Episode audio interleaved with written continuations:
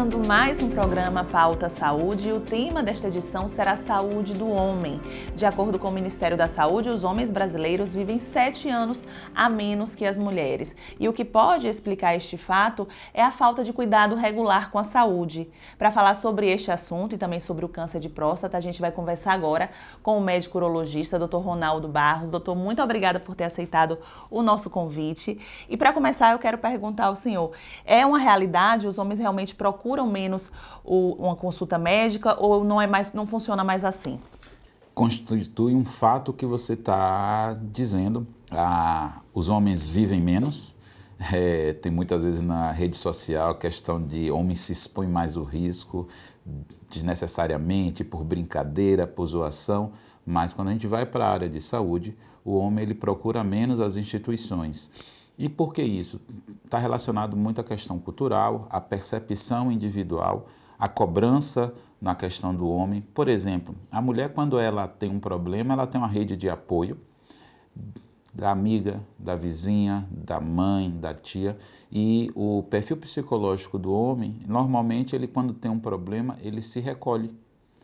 As pessoas que são casadas pode ver que às vezes o marido, quando ele está com algum problema, ele chega em casa, ele se recolhe, ele vai para o quarto. Aconteceu alguma coisa, amor? Não, nada. E aí ele vai, ele fica intocado. É meio que um padrão masculino, ou seja, ele precisa tentar encontrar, resolver um problema, a solução para aquele problema, ele pensa, pensa, pensa.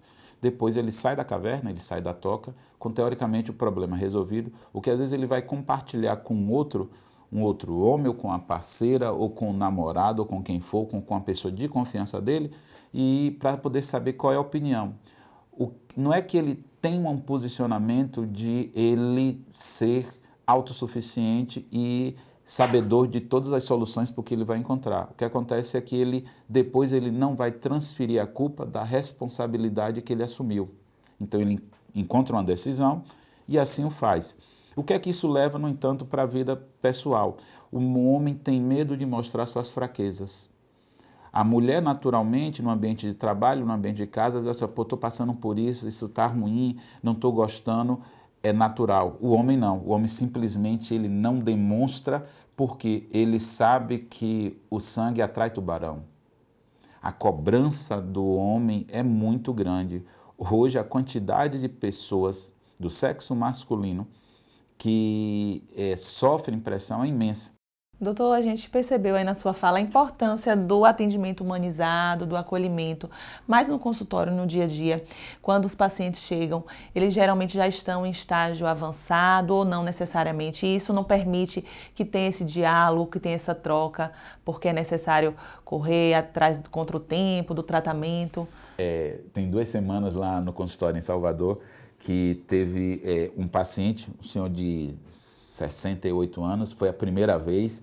E aí, quando chegou, e aí tô, desde 1992, bom dia, ou boa tarde, boa noite, em que posso ser útil, em que posso ajudá-lo. Eu acho que essas duas frases, eu vi isso num, num livro de marketing, eu achei muito interessante, pois eu posso agregar medicina, que posso ser útil, em que posso ajudar. Porque utilidade e ajuda são coisas completamente diferentes. E eu geralmente eu estendo a mão e abraço. O abraço, só que o abraço, e quando a gente, no mundo de hoje, depois da pandemia, a pessoa se sente desconfortável. E eu travo mesmo, seguro.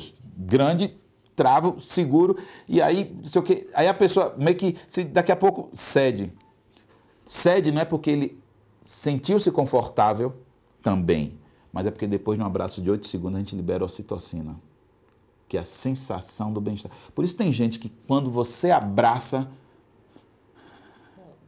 é ocitocina. Só que aí no mundo de hoje, que as pessoas não se permitem se aproximar verdadeiramente, é menos comum. Eu, eu não posso só olhar o paciente na próstata, eu tenho que ver como todo. Mas teve essa percepção, que é no início. É coisa assim de 30 segundos a gente perceber para poder tocar, porque às vezes ele foi para poder fazer isso, mas tem ido Aí a gente vai para a próstata. A próstata hoje, a orientação é, primeiro o PSA. PSA está abaixo de 1, não precisa o toque, porque estatisticamente esse paciente só vai ter risco de ter câncer de próstata de 0,5% para baixo a 1% em 10 anos. Se o PSA está acima de 2,5, precisa fazer o toque. Catalona publica isso desde 1992, depois foi uma tese de doutorado aqui em Feira Santana, professor Edson Pasqualini. A PSA acima de 2,5 pode ter 20 a 22% de câncer de próstata. Pode ter câncer de próstata, não significa que terá. Não quero praticar a bad medicine. Então, pode, apenas pode. E entre 1 e 2,5 vai depender dos outros exames. Doutor, mas eu tenho histórico de família. Ou eu não tenho histórico de família. Não de, nos últimos 10, 20 anos, o INC, Instituto de Câncer lá do Rio de Janeiro, que faz a coletância de, das publicações, o câncer de próstata é o segundo câncer que mais prevalece, acomete o homem, o primeiro é o de pele, tá certo? Até porque o pele é o maior órgão do corpo humano. Mas o câncer de próstata vem aumentando a quantidade de câncer, estamos cada vez mais longevos, e vem aumentando a quantidade de novos casos. Quando a gente tinha a, a ideia de que com o PSA a gente ia reduzir Será que é modernidade? É. Será que é estilo de vida? É. E aí, quando a gente faz isso, quando a gente vai ver de cada novos quadro casos de câncer, um tem histórico familiar, três não tem. Então, ah, eu não tenho ninguém, porque é um questionamento. E aí era como se fosse assim, às vezes eu, eu fico pensando assim, paciente, doutor, deu câncer, é, o senhor já me falou que tem cura, que tem tratamento, curado, mas assim, meu pai não tem, meu tio não tem, é uma fala tipo assim: o que foi que eu fiz de errado para ter? Não. O câncer de próstata é uma coisa que pode acontecer. E outra coisa, eu digo para os pacientes: quando você vai no urologista, você não está fazendo exame de prevenção de próstata. O que nós estamos praticando é investigação proativa de diagnóstico precoce. A prevenção vai ser o quê? Sedentarismo. Sedentarismo correlaciona com câncer de próstata. Ácidos graxos Fritura correlaciona-se com câncer de próstata. Pouca ingesta de alimento rico em 3-C-inibidol. Comer pouco brócolis, comer pouca couve, comer pouco espinafre. Isso favorece a câncer de próstata. Ah, eu não gosto de tomate. A gente, adulto, a gente não faz o que gosta, a gente faz o que é preciso. Quem faz o que gosta é criança. Tem que comer tomate. Ah, doutor, mas isso eu já faço e mesmo assim eu tive. Eu dei sugestão, eu não falei que eu era perfeito e que estava fazendo, porque se fosse assim, nenhum médico tinha câncer de próstata. E médico também tem câncer de próstata, porque a, se eu apertar aqui, a dor que dói em mim dói em você também. Doutor, o senhor comentou sobre um paciente que é, procurou o seu atendimento aos 68 anos. Qual é a idade indicada para começar a fazer essa triagem, para procurar mesmo um urologista? Pensando somente em próstata a partir dos 40 anos, histórico familiar ou não a partir dos 40. Considerando a avaliação de fertilidade, a infertilidade masculina é responsável por 40% do casal infértil. Teria que ser a partir dos 20 anos ou a partir dos 18 anos. Considerando o desenvolvimento do ser humano homem, independente da escolha de gênero ou da atribuição de gênero, a partir dos 12 anos de idade. Considerando a questão de presença de fimose ou infecção urinária a partir de 5 anos de idade, considerando a possibilidade dessa criança ter algum distúrbio miccional a partir de 2 anos, considerando a possibilidade dessa criança do sexo masculino ter testículo criptorquídico a partir de 2 meses de vida. Ou seja, o urologista ou ele se posiciona como médico do homem, ou então não dá para segregar. Doutor, o câncer de próstata ele é considerado uma doença silenciosa ou dá indícios? Quais são os principais sintomas? O que é que deve acender o alerta do paciente em relação ao câncer de próstata, por exemplo? O câncer de próstata é uma doença de evolução insidiosa e silenciosa. E vou explicar o que é isso. Silenciosa, vou começar de trás para frente. É, os sintomas de acordar à noite para urinar, urinar várias vezes, a, a primeira urina da manhã ela ser dificultosa, é, urinar para começar a pegar pressão, para começar a sair, é uma evolução de crescimento benigno da próstata. Quando o câncer de próstata dá sintomas, ele contínuo não é silencioso, é porque já é doença metastática, é extremamente dolorosa. E por que insidiosa?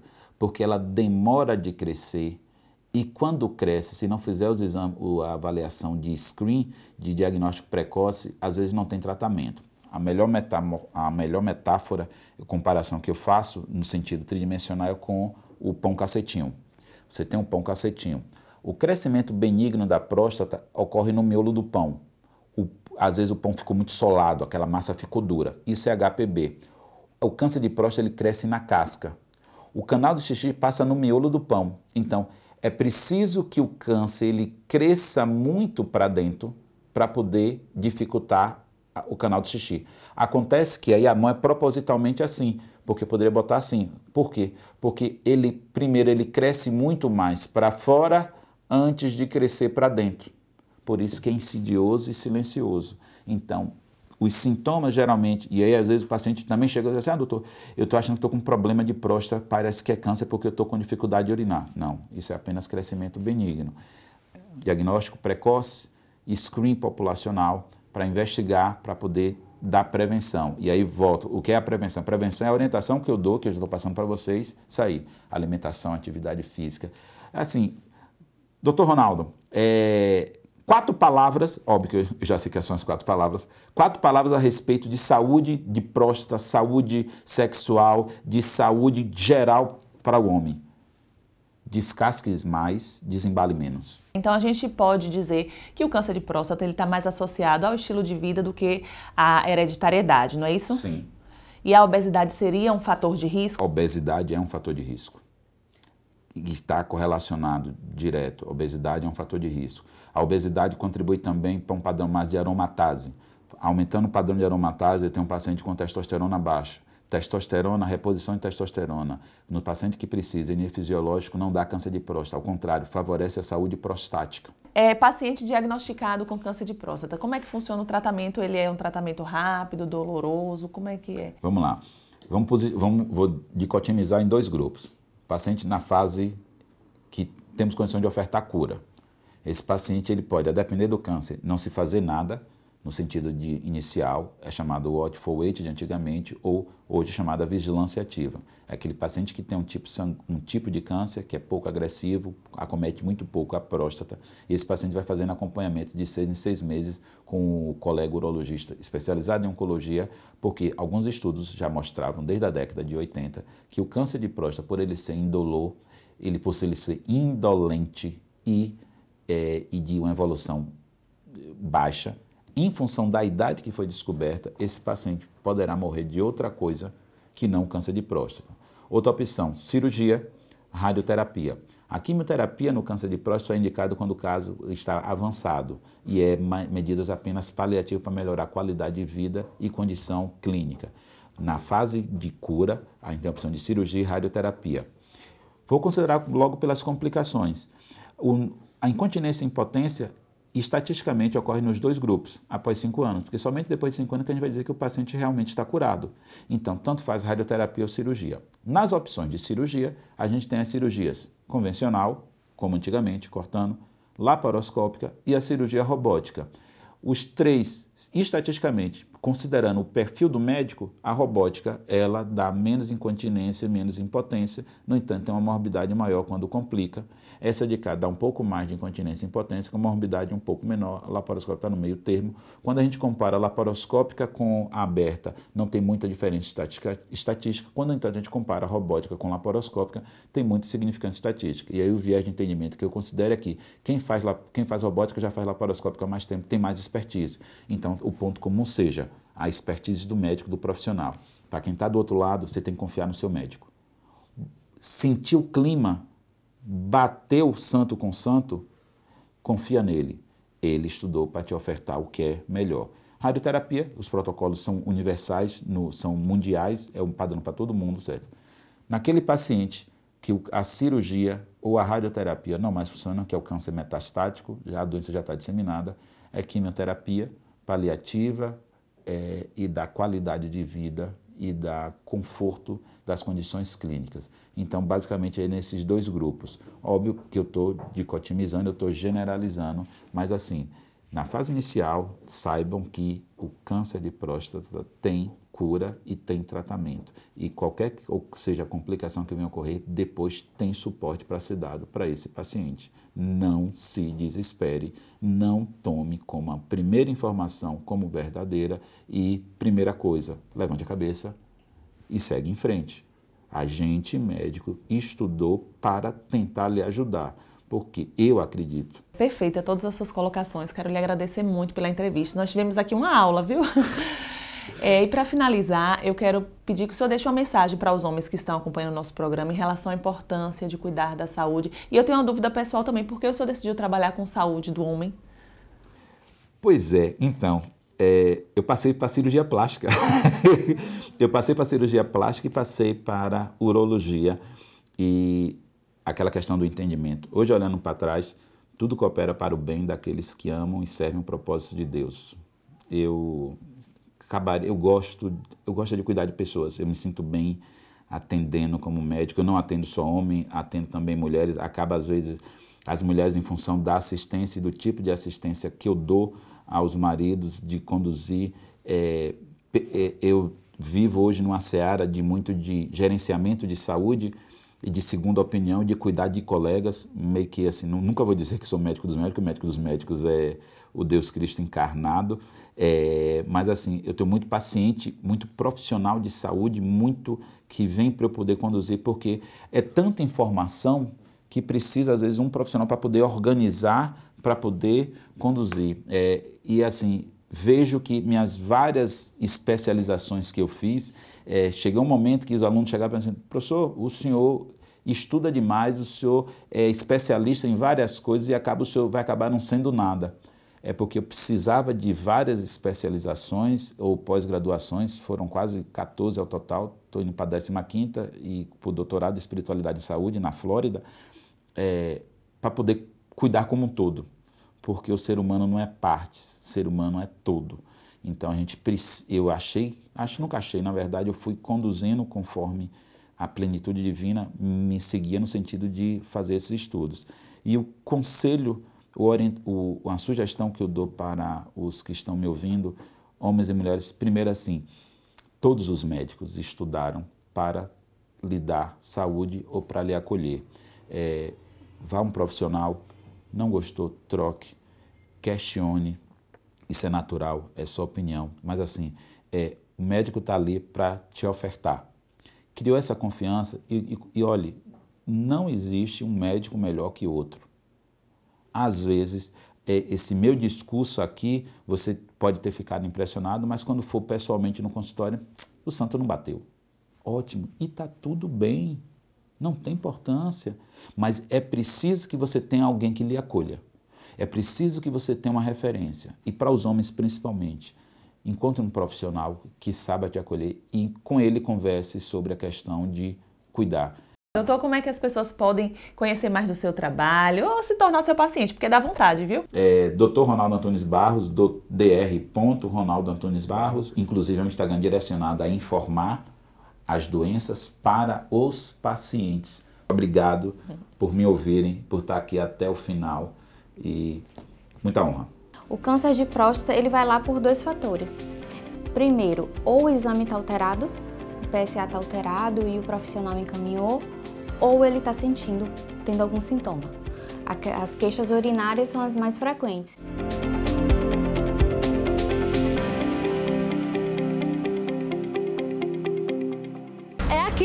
Relax Cultural que você conhece os artistas da nossa terra. E tem muita gente massa aqui, viu? Na música, literatura, artes visuais e muito mais.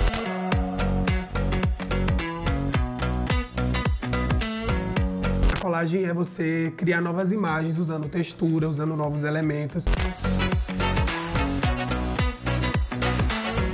Poderia fazer mais de uma na semana, aí minha mãe teve a ideia, né? Olha, o dia de teatro não choca com a dança. Quer fazer os dois?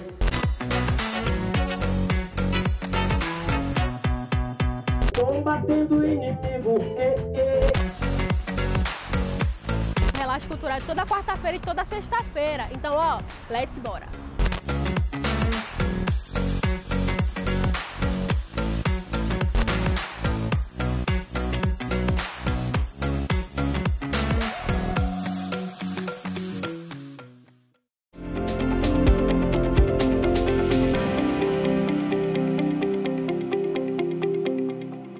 A gente continua falando sobre a saúde do homem aqui no programa Pauta Saúde. A nossa entrevistada da vez é a enfermeira Maria Carolina Reis, ela que trabalha lá no Centro Municipal de Prevenção do Câncer, o CMPC, aqui de Feira de Santana. Carol, para começar, explica para a gente como é que funciona o CMPC, quem que pode ter acesso a esses serviços.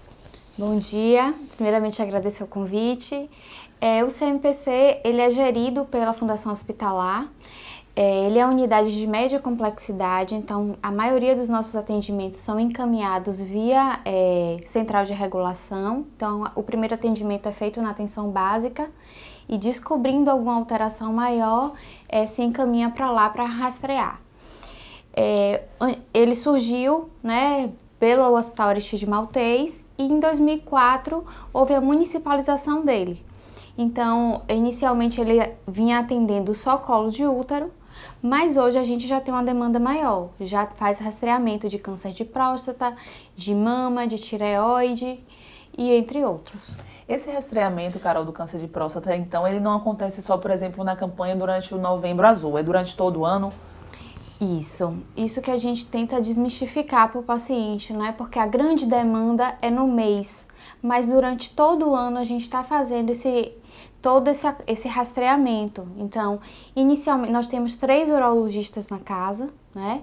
E a equipe de enfermagem também dá suporte a isso, porque a gente precisa do exame PSA para iniciar esse rastreamento associado ao toque retal e identificando a alteração, a gente tem todo esse segmento lá, que é o ultrassom da próstata e a biópsia, que pelo município lá é o único local que a gente, a gente consegue realizar pelo SUS, porque é alto custo.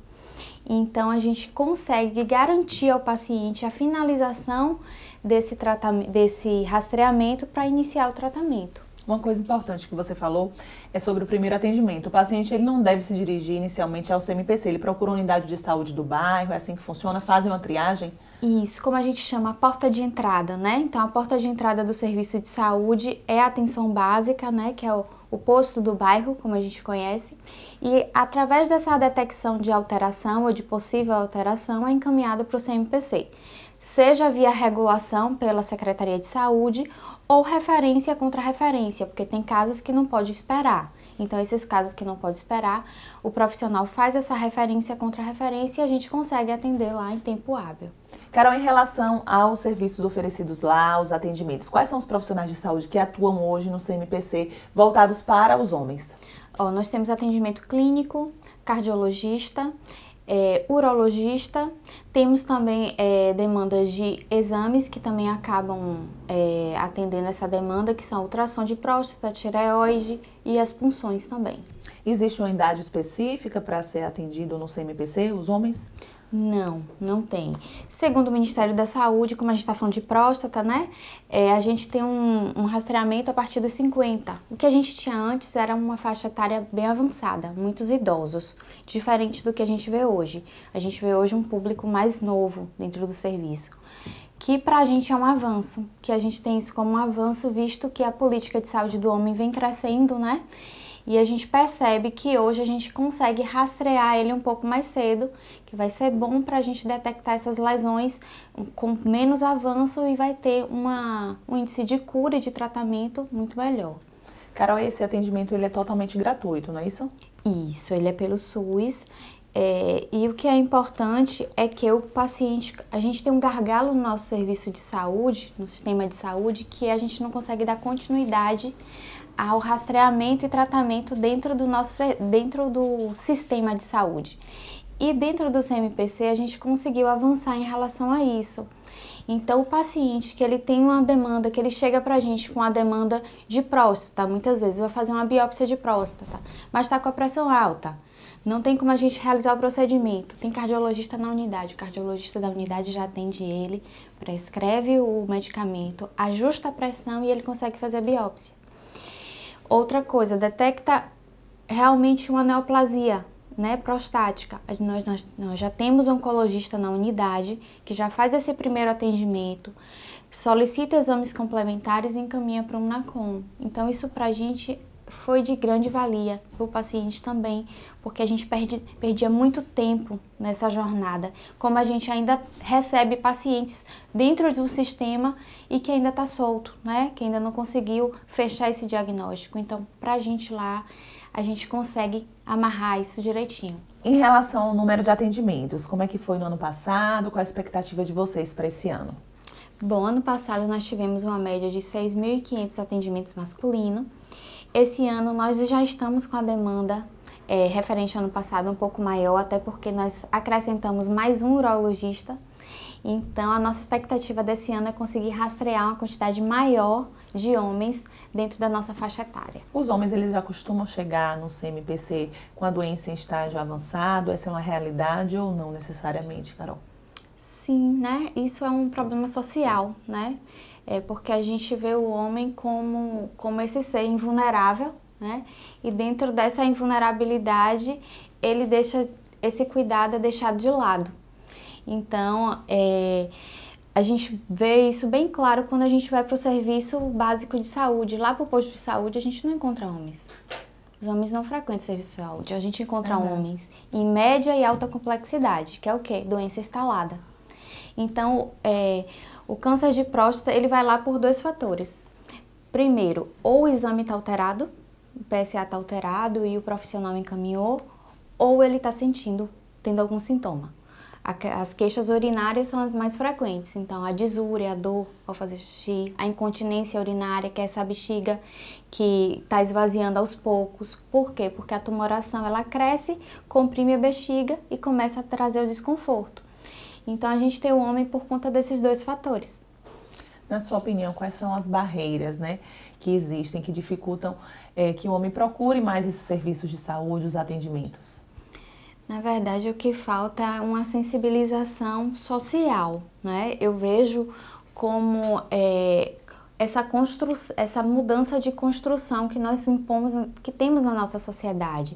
Quando a gente fala que o homem é invulnerável, então ele não adoece, né? Se ele não adoece, ele não precisa do serviço de saúde, ele não se cuida.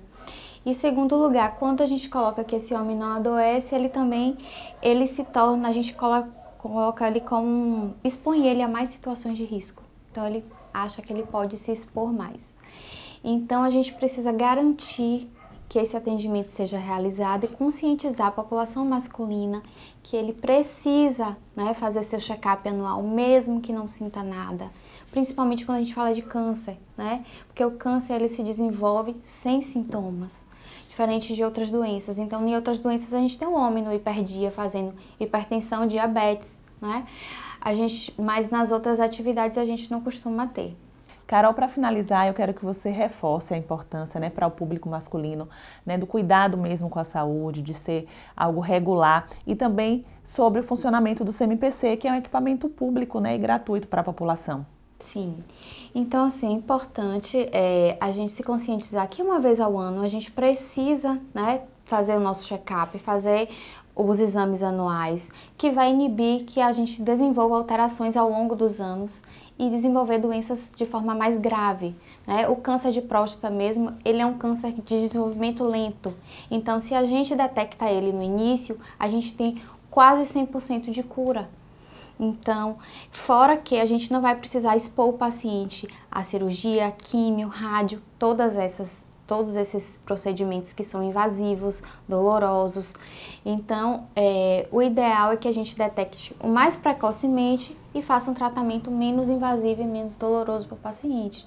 E isso depende o que da gente realizar o rastreamento né, anual certinho, que a gente tenha práticas de saúde saudáveis, que a gente sabe que o câncer também ele está associado a maus hábitos, então fazer uma atividade física, é, ter uma alimentação balanceada, que a gente sabe que serve para quase todas né, as patologias.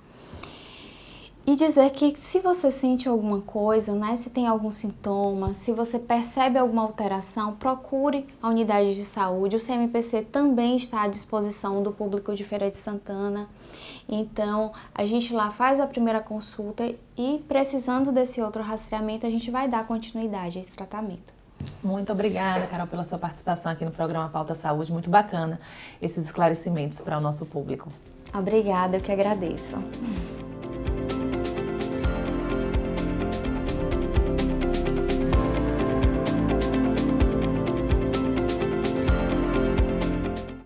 Quer ficar por dentro das principais notícias que movimentaram a cidade nesses últimos dias? Então você não pode perder o Giro da Semana. É toda sexta, uma da tarde, aqui na telinha da TV Feira. E tem reprise neste mesmo horário na segunda, viu? Vem ver feira com a gente.